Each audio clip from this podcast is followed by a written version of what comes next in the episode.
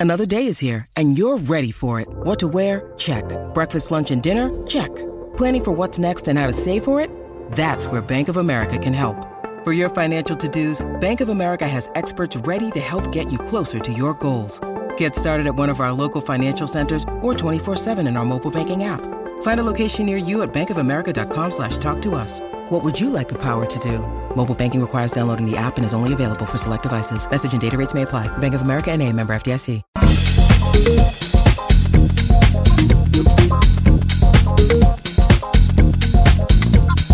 Hi, I'm Simon Hughes. Welcome to the Analyst Inside Cricket. And today I think we're going to be reflecting a bit on the season as a whole. The fallout from the Ben Stokes incidents have continued to roll, and obviously uh, he's out of the tour at the moment as we speak. But I think there's a lot more that we can talk about this summer, the things that have happened. It's been an endless summer, but a summer of great achievement as well. Yeah, I'm Simon Mann. and The Stokes issue dominated last week's episode. It seems strange to be reviewing the season almost at the middle of October, but that was the nature of the season. It, it, was the longest season in the history of English cricket, and all sorts of momentous things happened. The first ever pink ball day night test match, sold out Women's World Cup final, the television contract put in place for the new city based T20 tournament in 2020. Momentous summer. That was just sort of things that sort of were around the game. What about, you know, actually things that happened on the field as well? Some incredible things. Jimmy Anderson's 500th wicket, West Indies' remarkable victory at Headingley, Moeen Ali's hat trick to end the test match. Also, in this episode, later on, we're going to reveal the most successful county since two divisions came into place as well. So keep listening for that. Now, that's quite a su- surprising answer because two divisions have now been going for 17 years, and I suppose you could say they've they've had a, a good impact on the game overall. Is is county cricket any better than it was in my day when we only had one division? I'm not sure actually. I, I think that we had a lot more high quality players in the in the sort of 1980s and 90s from overseas, and obviously we had the England Test players playing in the county championship as well. Nowadays most Test players don't get the chance to play much county cricket. Although, of course, Alastair Cook had a big influence on on Essex's early success this summer. I mean, it has been a, a summer of momentous achievement. Of course, you know the South African series was was very interesting as well and very well contested for certainly the first half of it. It seems like an eons ago since we were watching Vernon Philander teasing the ball left and right and through the gate, and Keaton Jennings was struggling to locate it. But yeah, I mean, it's been it's been interesting. I suppose it's been a bowler friendly summer overall, for certainly in the Test matches. Where do you think the game is? Let's let's look at the international game first. Where where is the game? There's oh, people coming up with all sorts of ideas for the future of the game. Mike Atherton wrote a piece in the in the Times last week about you know suggested format for the future of the game. The ICC are going to be meeting later this year, discussing the possibility of a, a Test championship coming in. The debate is raging over five day Test cricket or four day Test cricket. The MCC backing five day Test cricket, but lots of people like you know like Geoffrey Boycott, Michael Vaughan, people like that saying four day Test cricket. I know you're an advocate of four day Test well, cricket not, as well. Where, where, where, do you think where do you think the, the game is the most? Is it in a healthy state? I mean, when you look back, you know sometimes when you look back, you see these articles, don't you? It says you know the game is in crisis. You know falling participation. Uh, you know, it will never not survive. And you look at the date of the article; it's you know the fourth of June, 1910. You know, the, what, the rumours of the death of cricket have, uh, seem always to have been there, going back in time. But where, where do you think it is at the moment? I think that it's still in flux, and it will be until some sensible decisions are made. And the trouble with the ICC is it's a, a byword for procrastination so often these ideas are put on the table and then they're fudged and not actually followed through with. I, I think you know the World Test Championship has to happen to give these Test matches context and just to give people a, a, a, concept of where every team is and how you measure their performance. And it will focus administrators then on who they play against, when they play the games, and, and who they pick for the games as well. And I think it might also draw more of the T20 strayers into Test cricket. Look at look at Chris Gayle. He's more interested in playing for the West Indies now than he was a year or two ago.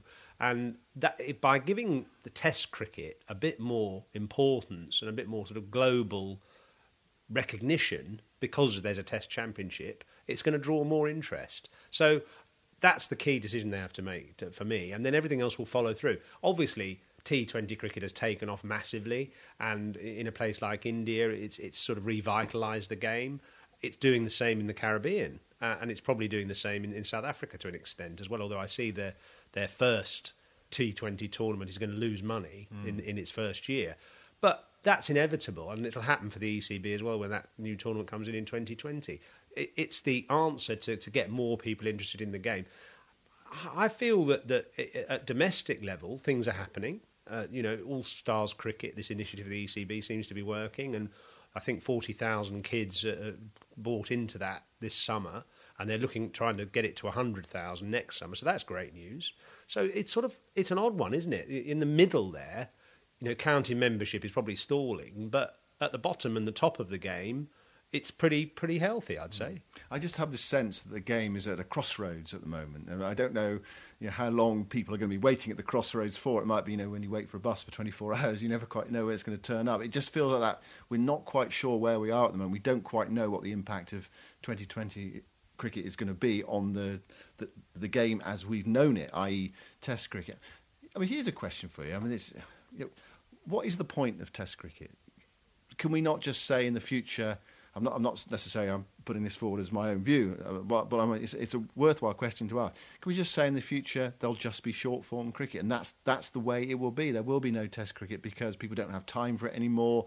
Ultimately, people have grown, we've grown up with it, but people younger than us, much younger than us, I think this is the point Kevin Pietersen was making in a newspaper interview over the weekend that, that people don't have the time for it anymore, and eventually, when people like you and I pass on, there will not be the people behind us to sort of keep that idea of Test cricket going. What there will be, of course, people who've grown up with 2020 and all the excitement surrounding that, and that will be the, the form of the game that just takes over. I mean, is there a is there a realistic future for Test cricket 30, 40 years down the road? That seems to me where we are. That's one of the sort of philosophical questions. That's where we are, one of the, the crossroads at the moment. Yeah, I think that the, the debate about whether Test cricket will survive has been going on for 50, 60 years. Every 10 years they ask that question, and it's still here. It's a bit like newspapers. Are newspapers going to be here in another 10 years? They probably are. There's been a bit of resurgence. Some of the broadsheet titles are, are coming back again into fashion. Our magazine's going to be in, in circulation in 10, 15 years' time. Well, my magazine, The Cricketer, the one I edit,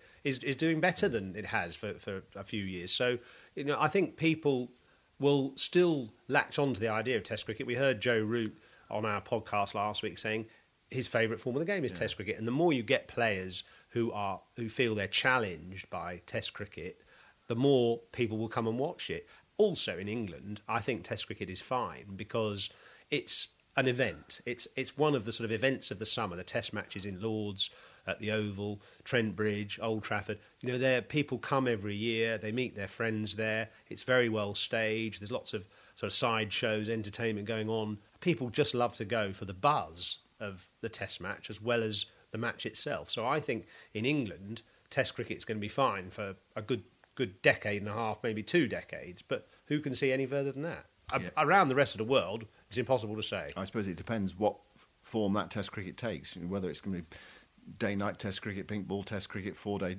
Test cricket. That, I mean, that's probably the debate, isn't it? Not, not so much will Test cricket continue, but in, in what, what form? form? Yeah, and, that, and, that's that's where we are at the moment, and it is up to the. I suppose the, it's up to people to have ideas as well mm. about how yeah. the game can be played in the future. What is viable? What sort of Test championship we're going to be looking at? How do you fund it? Because my big thing is, I think you can make it survive. You can give it something. If you if you do make a proper, coherent format where you pay the players properly so that they really want to play. I mean, that point you made about Chris Gayle, if you, if you get the players wanting to play it and really committed to it, not just with their eyes on the, the big bucks in, in T20 leagues, then you can keep it going. And in a way, it's not all about money. And I think you know, certainly the older players, unless they feel. But what about the new players growing up, though? If, you, if, you, if they're not being paid mm. to play, you know, they're not making money you know, in Sri Lanka or New yeah. Zealand, if they're not making money playing cricket, they will look to T20 leagues. It is sort of about money. In a way, the whole world is about well, money. Well, I, I know, some sense. I, I know obviously the whole world is about money, but what I meant was that the older players, some of them, get tempted by the money, and then they find that actually it's not as stimulating as they thought, just playing T20 all the time, because the thing about because it's not because it just isn't, is it? Yeah. It's not as stimulating. It's, no. it's a different. It is a different sort of challenge, but it's not quite as stimulating. Joe Root said on the podcast last week, and other players have said it too, that it challenges your soul and your character as much as it does your technique. That's why I think Pietersen is so gripey, really, because you know he has been just a T20 player for the last five years. Partly his fault, and partly that England fell out with him, sort of thing. But I think secretly he loved to be playing Test cricket because he knew how much that challenged him. Mm. Well, that's the international game. Um, we haven't really answered your question in a way. What sort of format of the, is Test match going to take in five years' time? I, I think there's a fair chance it's going to be four day tests. I'd quite like Geoffrey Boycott's argument actually that you'd, you'd have thought he would be a five day. Uh, oh no, he's not. Is he? He's no, not. No. He, he, thinks four day cricket, and he says cricket's always evolved. You know, from four ball overs to six ball overs to eight ball overs. No two stumps, three stumps.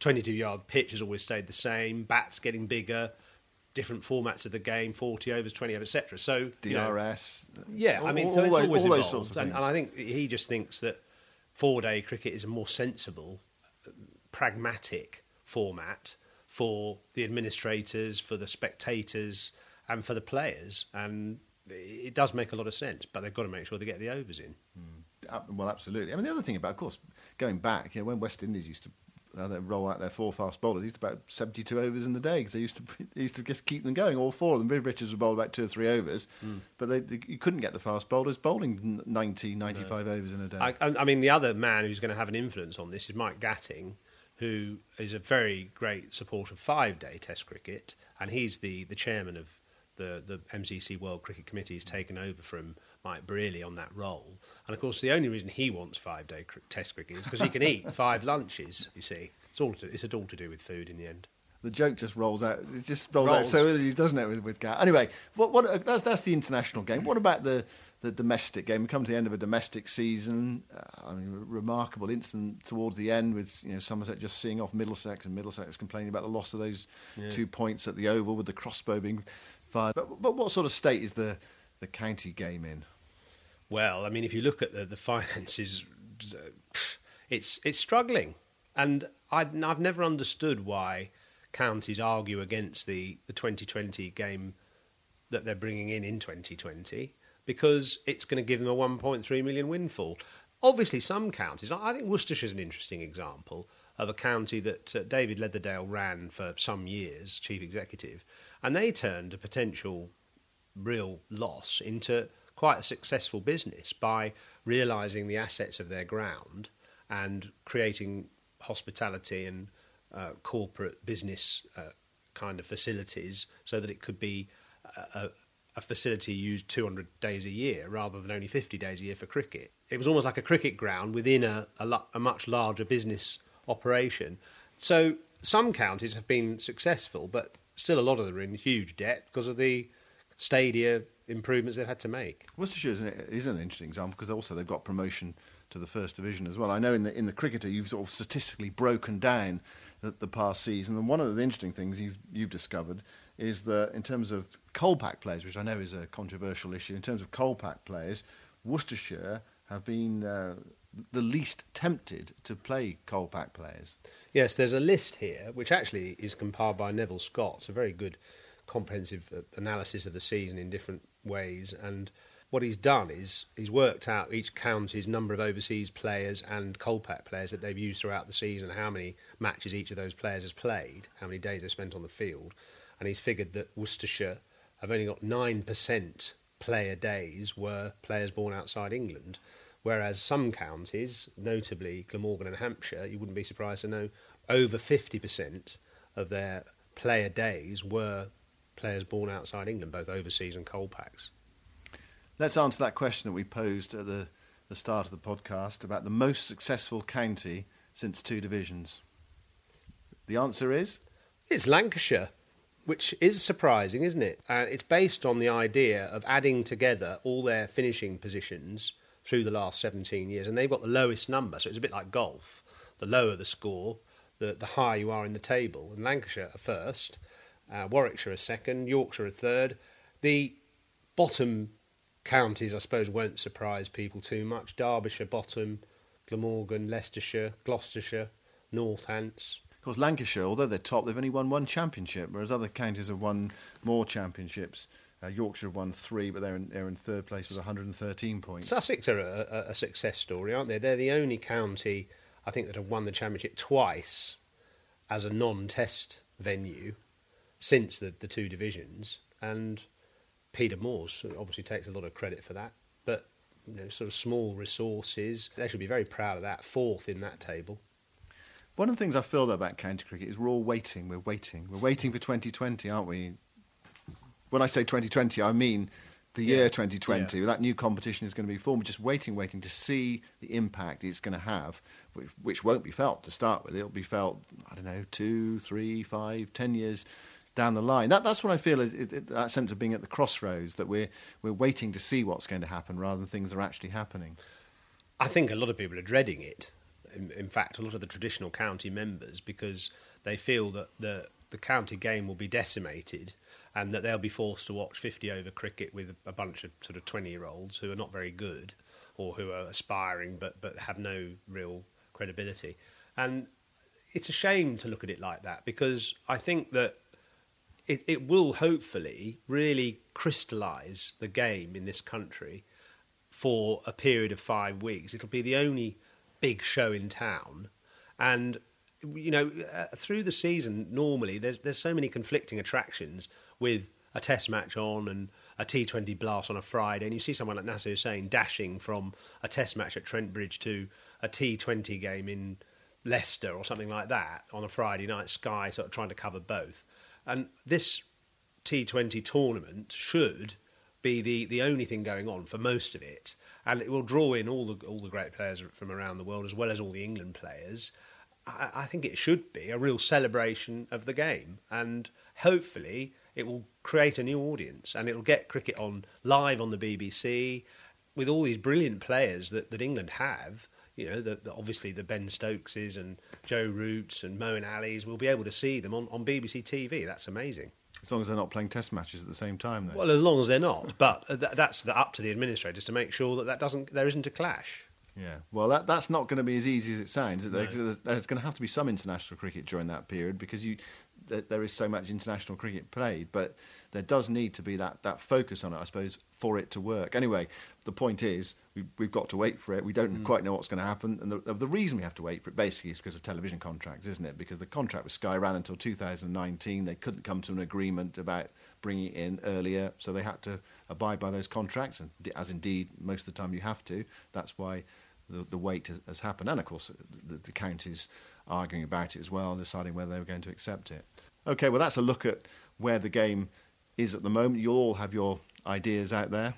Actually, we're in the Cricketer magazine. We're, we're conducting a bit of a campaign to find out what people really do think about four day and five day Test cricket, and then if there's a strong enough view, we'll take that to the ECB and say, look, the English public have spoken, and, and here are their views. So please send the uh, tweets into either the analyst or cricket underscore man, and uh, and we'll try and respond to as many of those as we can. Uh, don't forget you can subscribe to the Analyst Inside Cricket. You'll get the programme automatically each week. Just click on the button where it says subscribe and then leave, do leave those uh, reviews as well. Okay, after the break, we're going to look back at our highlights of the season. Well, welcome back. In the first half, we talked about where the game is. Let's have a look back at the season and some of our highlights of the season. We touched on it at the start of this podcast. Uh, it, there were some remarkable events during the season. I think probably the thing that really stuck in my mind, Moeen Ali, that hat trick that won the Oval Test match, in- incredible finish as everyone looked up to the board to see the review, the last South African batsman, and that brilliant hitting from Moeen at Bristol as well, that sensational hitting, and also at the Oval as well, where he played that incredible innings to win the, the One Day International against West Indies, against the odds, and against Duckworth Lewis as well. And it was the first hat trick at the Oval in a Test match for something like 60 years, which is amazing, really, considering all the extraordinary bowlers they've had there. To, for him to do it and to finish the game off with it. So, what was your highlight of the summer then? Obviously, the Women's World Cup was, was fantastic. I, I, I regret that I wasn't at the final because I was on holiday in Greece and we were actually watching it from a hotel balcony, probably illegally, on a, on a mobile phone.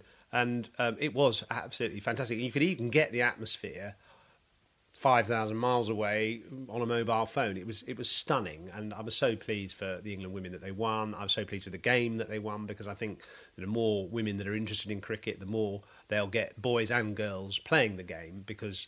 As I've said before, 85% of primary school teachers are women. So it was a fantastic result for the game as much as it was the women's game. But I suppose my highlight was was, was Jimmy Anderson's 500th wicket, partly a personal thing. I followed Jimmy's career really from the, the moment he started, even before he played for England, and I just saw something in him which I really liked. The lithe run up and this beautiful fluid action and the late swing both ways and the confidence to try and make the ball swing both ways it, it really brought me back to my youth when I was 19. I wanted to be a bowler like that, and I could swing the ball both ways. I just didn't have his control or his skill. But that's exactly the kind of bowler I would have wanted to be in my dreams. And to see him take his 500th Test wicket, a fast bowler, you know, I'm thinking I bowled for something like 13, 14 years professional cricket. My knees were shot to bits, you know, so they, they're like Rice Krispies packets. I worked out that I put something like 22,000 tons through those knees with six times your body rate going through knee and ankle every ball. And he's had the same, and he's still going, and he's taken 500 test wickets, and he's getting better and better. And the way he talked about how he'd done it as well, straight after the game, I just loved the, the simplicity of it. I've, I've, put a real focus on not trying to get wickets, if that makes sense. I just want trying to bowl this my best ball, put the, the ball uh, exactly where I want it on, hitting the top of off stump as many times as I possibly can. Um, when I get away from that, I, I sometimes can leak runs. So, um, and, a, and what is the secret to getting that consistency? Because probably is it run up? Is it feeling good in your body? I mean, you know, it's a bit of everything. It's a bit of everything. You need you need the timing of your run up to be right get you know talk about being in rhythm and stuff like that. It's, it's the, the, timing of, of, the run up, getting the speed right, hitting the crease hard, a- attacking the crease. I like to you know really focus on that last few steps in, the, in at the crease, and then you know something that um, if I get stiff, then that snap at the crease sometimes isn't there. But I've really worked hard on that. You know the rotation on my back, trying to really keep that snap because that's something that um, certainly gets the ball to swing later. Yeah, it's like it applies torque to the ball. I mean, you get that left arm really braced, don't you? And then really yeah. pull it through.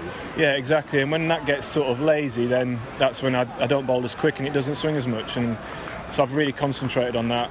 Um, and yeah, I think it's a, a, number of things that need, you need to come together. But the thing is, as well, is I think it, it has been a um, uh, a bonus that all the games have come quite thick and fast because you, if you once you're in rhythm, you can you sort of feel that the whole way through the summer, rather than having a couple of weeks break and then having to try and get back into it.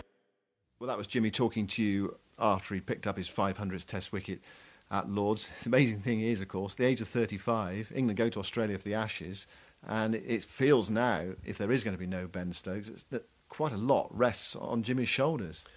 And I feel that I'm not too worried about it because I think he's learned from pe- previous experiences of, of, of, Australia. I mean, he's had two quite extreme experiences so far. Really, he's had a, a disappointing. If you if you discount 2007, the last two he was phenomenal in the year that they won the Ashes, and then he was treated a bit like cannon fodder in the the one that Australia won five 0 I think that there's going to be a performance somewhere between the two now. What I liked about talking recently was just that he's going to be totally ruthless.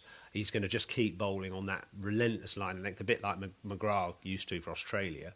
And he'll get rewards because batsmen now are not as disciplined. They're not a particularly good batting side, Australia. And I think he, he, he will do well. But what England do obviously need is some pace. And have they got that in their armoury? I'm not sure and runs as well. I mean, if they don't score any runs, yeah. then they're going to be under big pressure out there. Just going back to something you, you, touched on at the start there about the Women's World Cup, you talked about how important it was for the for the game here. Just imagine though, after Jenny Gunn had dropped that oh. amazing, mm. amazing drop catch, which in a way will always stick in my memory about the final and you know, the salvation that her teammates provided for her. Because imagine living with that for the rest of your life if India had gone on to win. But if in, India had gone on to win Imagine the, the impact that would have had in India. I think the World Cup in India did have a big impact anyway, but imagine the hmm. impact mm. of India had gone on to wi- win the Wo- World Cup. It's happened before, of course, with the men's game, winning the World Cup in 1983, winning the World T20. What about the impact that had with the T20 sort of expanding exponentially? So anyway, that, that's just a thought. Another big thing that happened this summer as well. I don't know how significant this is. It might just have been a little drop in the ocean. Was that West Indies victory at Headingley, which was so unexpected after what had taken place at, at Edgbaston. and it was so beautifully executed. It was it had real style. It wasn't luck at all. It was real style and thought. And we talked uh, on this podcast to Toby Radford, the West Indies batting coach, of course, formerly from Middlesex, and how they'd applied themselves to the task of playing what is basically two bowling machines. Jimmy Anderson and, and Stuart Broad are effectively bowling machines. They can bowl almost to order any delivery that the coach wants them to bowl or they want to bowl. And so they use bowling machines in indoor school to try and combat the way they move batsmen around the crease. But it wasn't done in a boring, mechanical way. It was done in a beautifully fluid, in, certainly in terms of Shea Hope's batting, this lovely, fluent style with lots of really charismatic, idiosyncratic shots. The, the, the whip off his hip like a Gordon Greenidge and the, the dab down to third man was a bit like a Rahul Dravid or somebody like that. And he had a, a really regal pick up through mid wicket, sort of on the up, a bit like Viv Richards. So, you know, he had all the ingredients of some of the great batsmen and they polished England off that 300 odd to win with three wickets down. It was amazing. It seems so unlikely after what happened at Edgbaston as well. I mean, you, you spoke Yeah. to, to Viv during the Edgbaston Test match when West Indies cricket was on a, such a low. It, it's hard to imagine that they could possibly turn it around. Viv typically though was, was quite upbeat after that terrible Edgbaston defeat. I think one of my other highlights of the summer was the interview I did with him during that game. I mean, just listening to him talk and looking at his eyes and just imagining some of those shots was enough. But here's a little clip of, of what he thought. What about the current West Indies side? What would you do to help West Indies cricket now? They're, they're, they're a bunch of talented kids, but they have been in an environment where there's a lot of dogfight, not just maybe the, the encounters that they would have had on the field, but off it with the establishment who's supposed to be looking after them and making sure that they prepare themselves to do battle. Um, I just believe now they, they lack the mental strength, in, in, in my opinion. And you need people around. Let's forget all these psychology, the psychologists and all these people.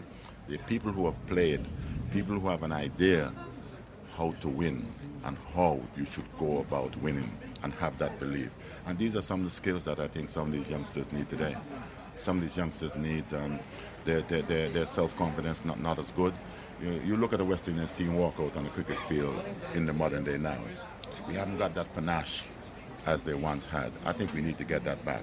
And the only way you can get that back is having people around them who would have had an idea how wars are fought and how wars can be won. Can you see a, a light at the end of the tunnel? I always, there's always light.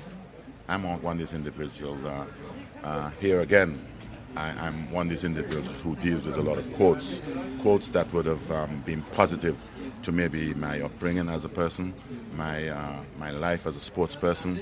Uh, Jesse Jackson, let's keep hope alive.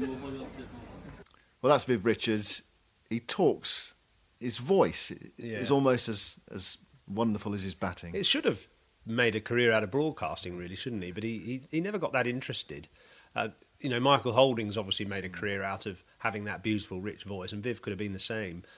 Wow, he, he was right though. Keep hope alive. Well, that's what that's exactly what happened to to the West Indies. Shea Hope performing that incredible double hundred performance at, at Headingley. I suppose the other thing I'd have to say about highlight of the summer was actually, for once, I have to give you some credit. really? Your, your What batting. have I done? Your Have I- batting in that in that BBC anniversary match. You know, seeing your team, Vaughan's team, to victory with Geoffrey Boycott egging you on, and batted a bit like Boycott, I have to say. Well, it was probably the stodgiest match-winning effort ever played in a 2020 match anywhere in the world. I probably is that, need. is that I'm- the highlight of your cricket career? You knocked Phil Tufnell through extra cover for four to win the game. Well, he said Jacques Kallis hadn't managed it, Viv Richards hadn't managed it, Mark Waugh hadn't managed it, but I managed it. Mind you, Tuffers is over 50 now, so I don't, I don't think I put too many feathers in my cap. But And it was a bit of a probably a leading edge, was it as well? No, it was a- not. It was right off the middle. Oh, it was, was it? No, sure? it was right. No, it was right off the middle. Well, your batting was a lot better than mine. Anyway, I wish I hadn't even played in that. And I suppose my highlight of the summer had to be in the end seeing a Yorkshire supporter the next day who said. That, that, that bit, bit of a shocking performance you had in that game, Simon. And I said, Well, I shouldn't really have played. And he said, Well, you shouldn't have played when you did play. Well, you said Viv should have talked about the game as well as playing it. Do you think you're better talking about the game than you are the player of it? I think I'm more disciplined. I don't think you can be a very good cricketer. You know, someone asked me the other day, I wrote this book about batting, and they said, Well, why do you write a book about batting? What do you know about batting? And I said, Well, nothing about the actual way to do it, but I know how to get batsmen out. And I think bowlers actually are good commentators because they have to get batsmen out so they can see every little tiny idiosyncrasy of a batsman's technique, knowing what they have to focus on to take wickets. So I was able to see batsmen's inadequacies when I was a player, but I wasn't good enough to exploit them.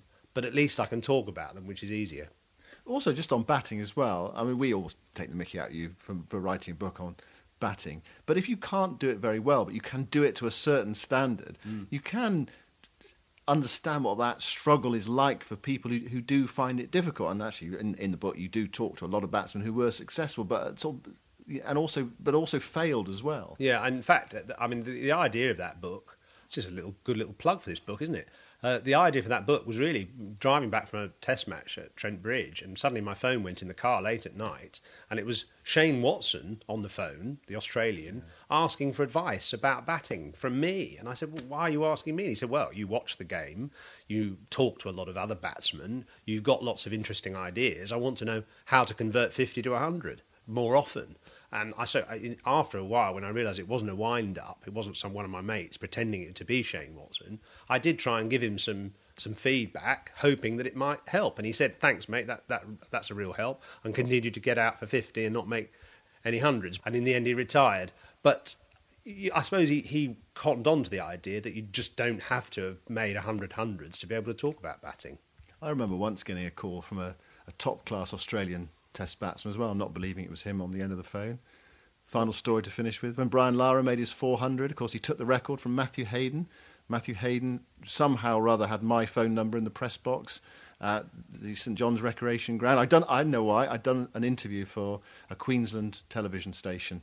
So he phoned the Queensland television station and then phoned me. And it took him a long time to persuade me that it was actually him. But basically, it was the only way he had of getting through to Brian Lara and congratulating him on his on his 400. So I had to take my phone into the West Indies dressing room, which was quite an intimidating thing. Looking around, everyone was looking at me. I said, "I've got Matthew Hayden on the phone." Then I saw Viv, who I'd worked with on BBC for many years, and he said, "Oh, hi Simon, come on in." And then I explained to him and Brian Lara, and Brian Lara had a big chat with Matthew Hayden. That's how they were. That's how they linked up. But it took me a long time to believe it was him. What a great ruse to get into a, a dressing room and sample the congratulations of an iconic moment. It was it well, it, it was a fantastic moment. Well, I mean, what an incredible moment to be there when Brian Lara made his 400. Anyway, reminiscences of the season, where the game is. Hope you've enjoyed it. We'll speak to you again next week. Yeah, we certainly will. And we might have Jonny Bairstow on it next week, so stay tuned.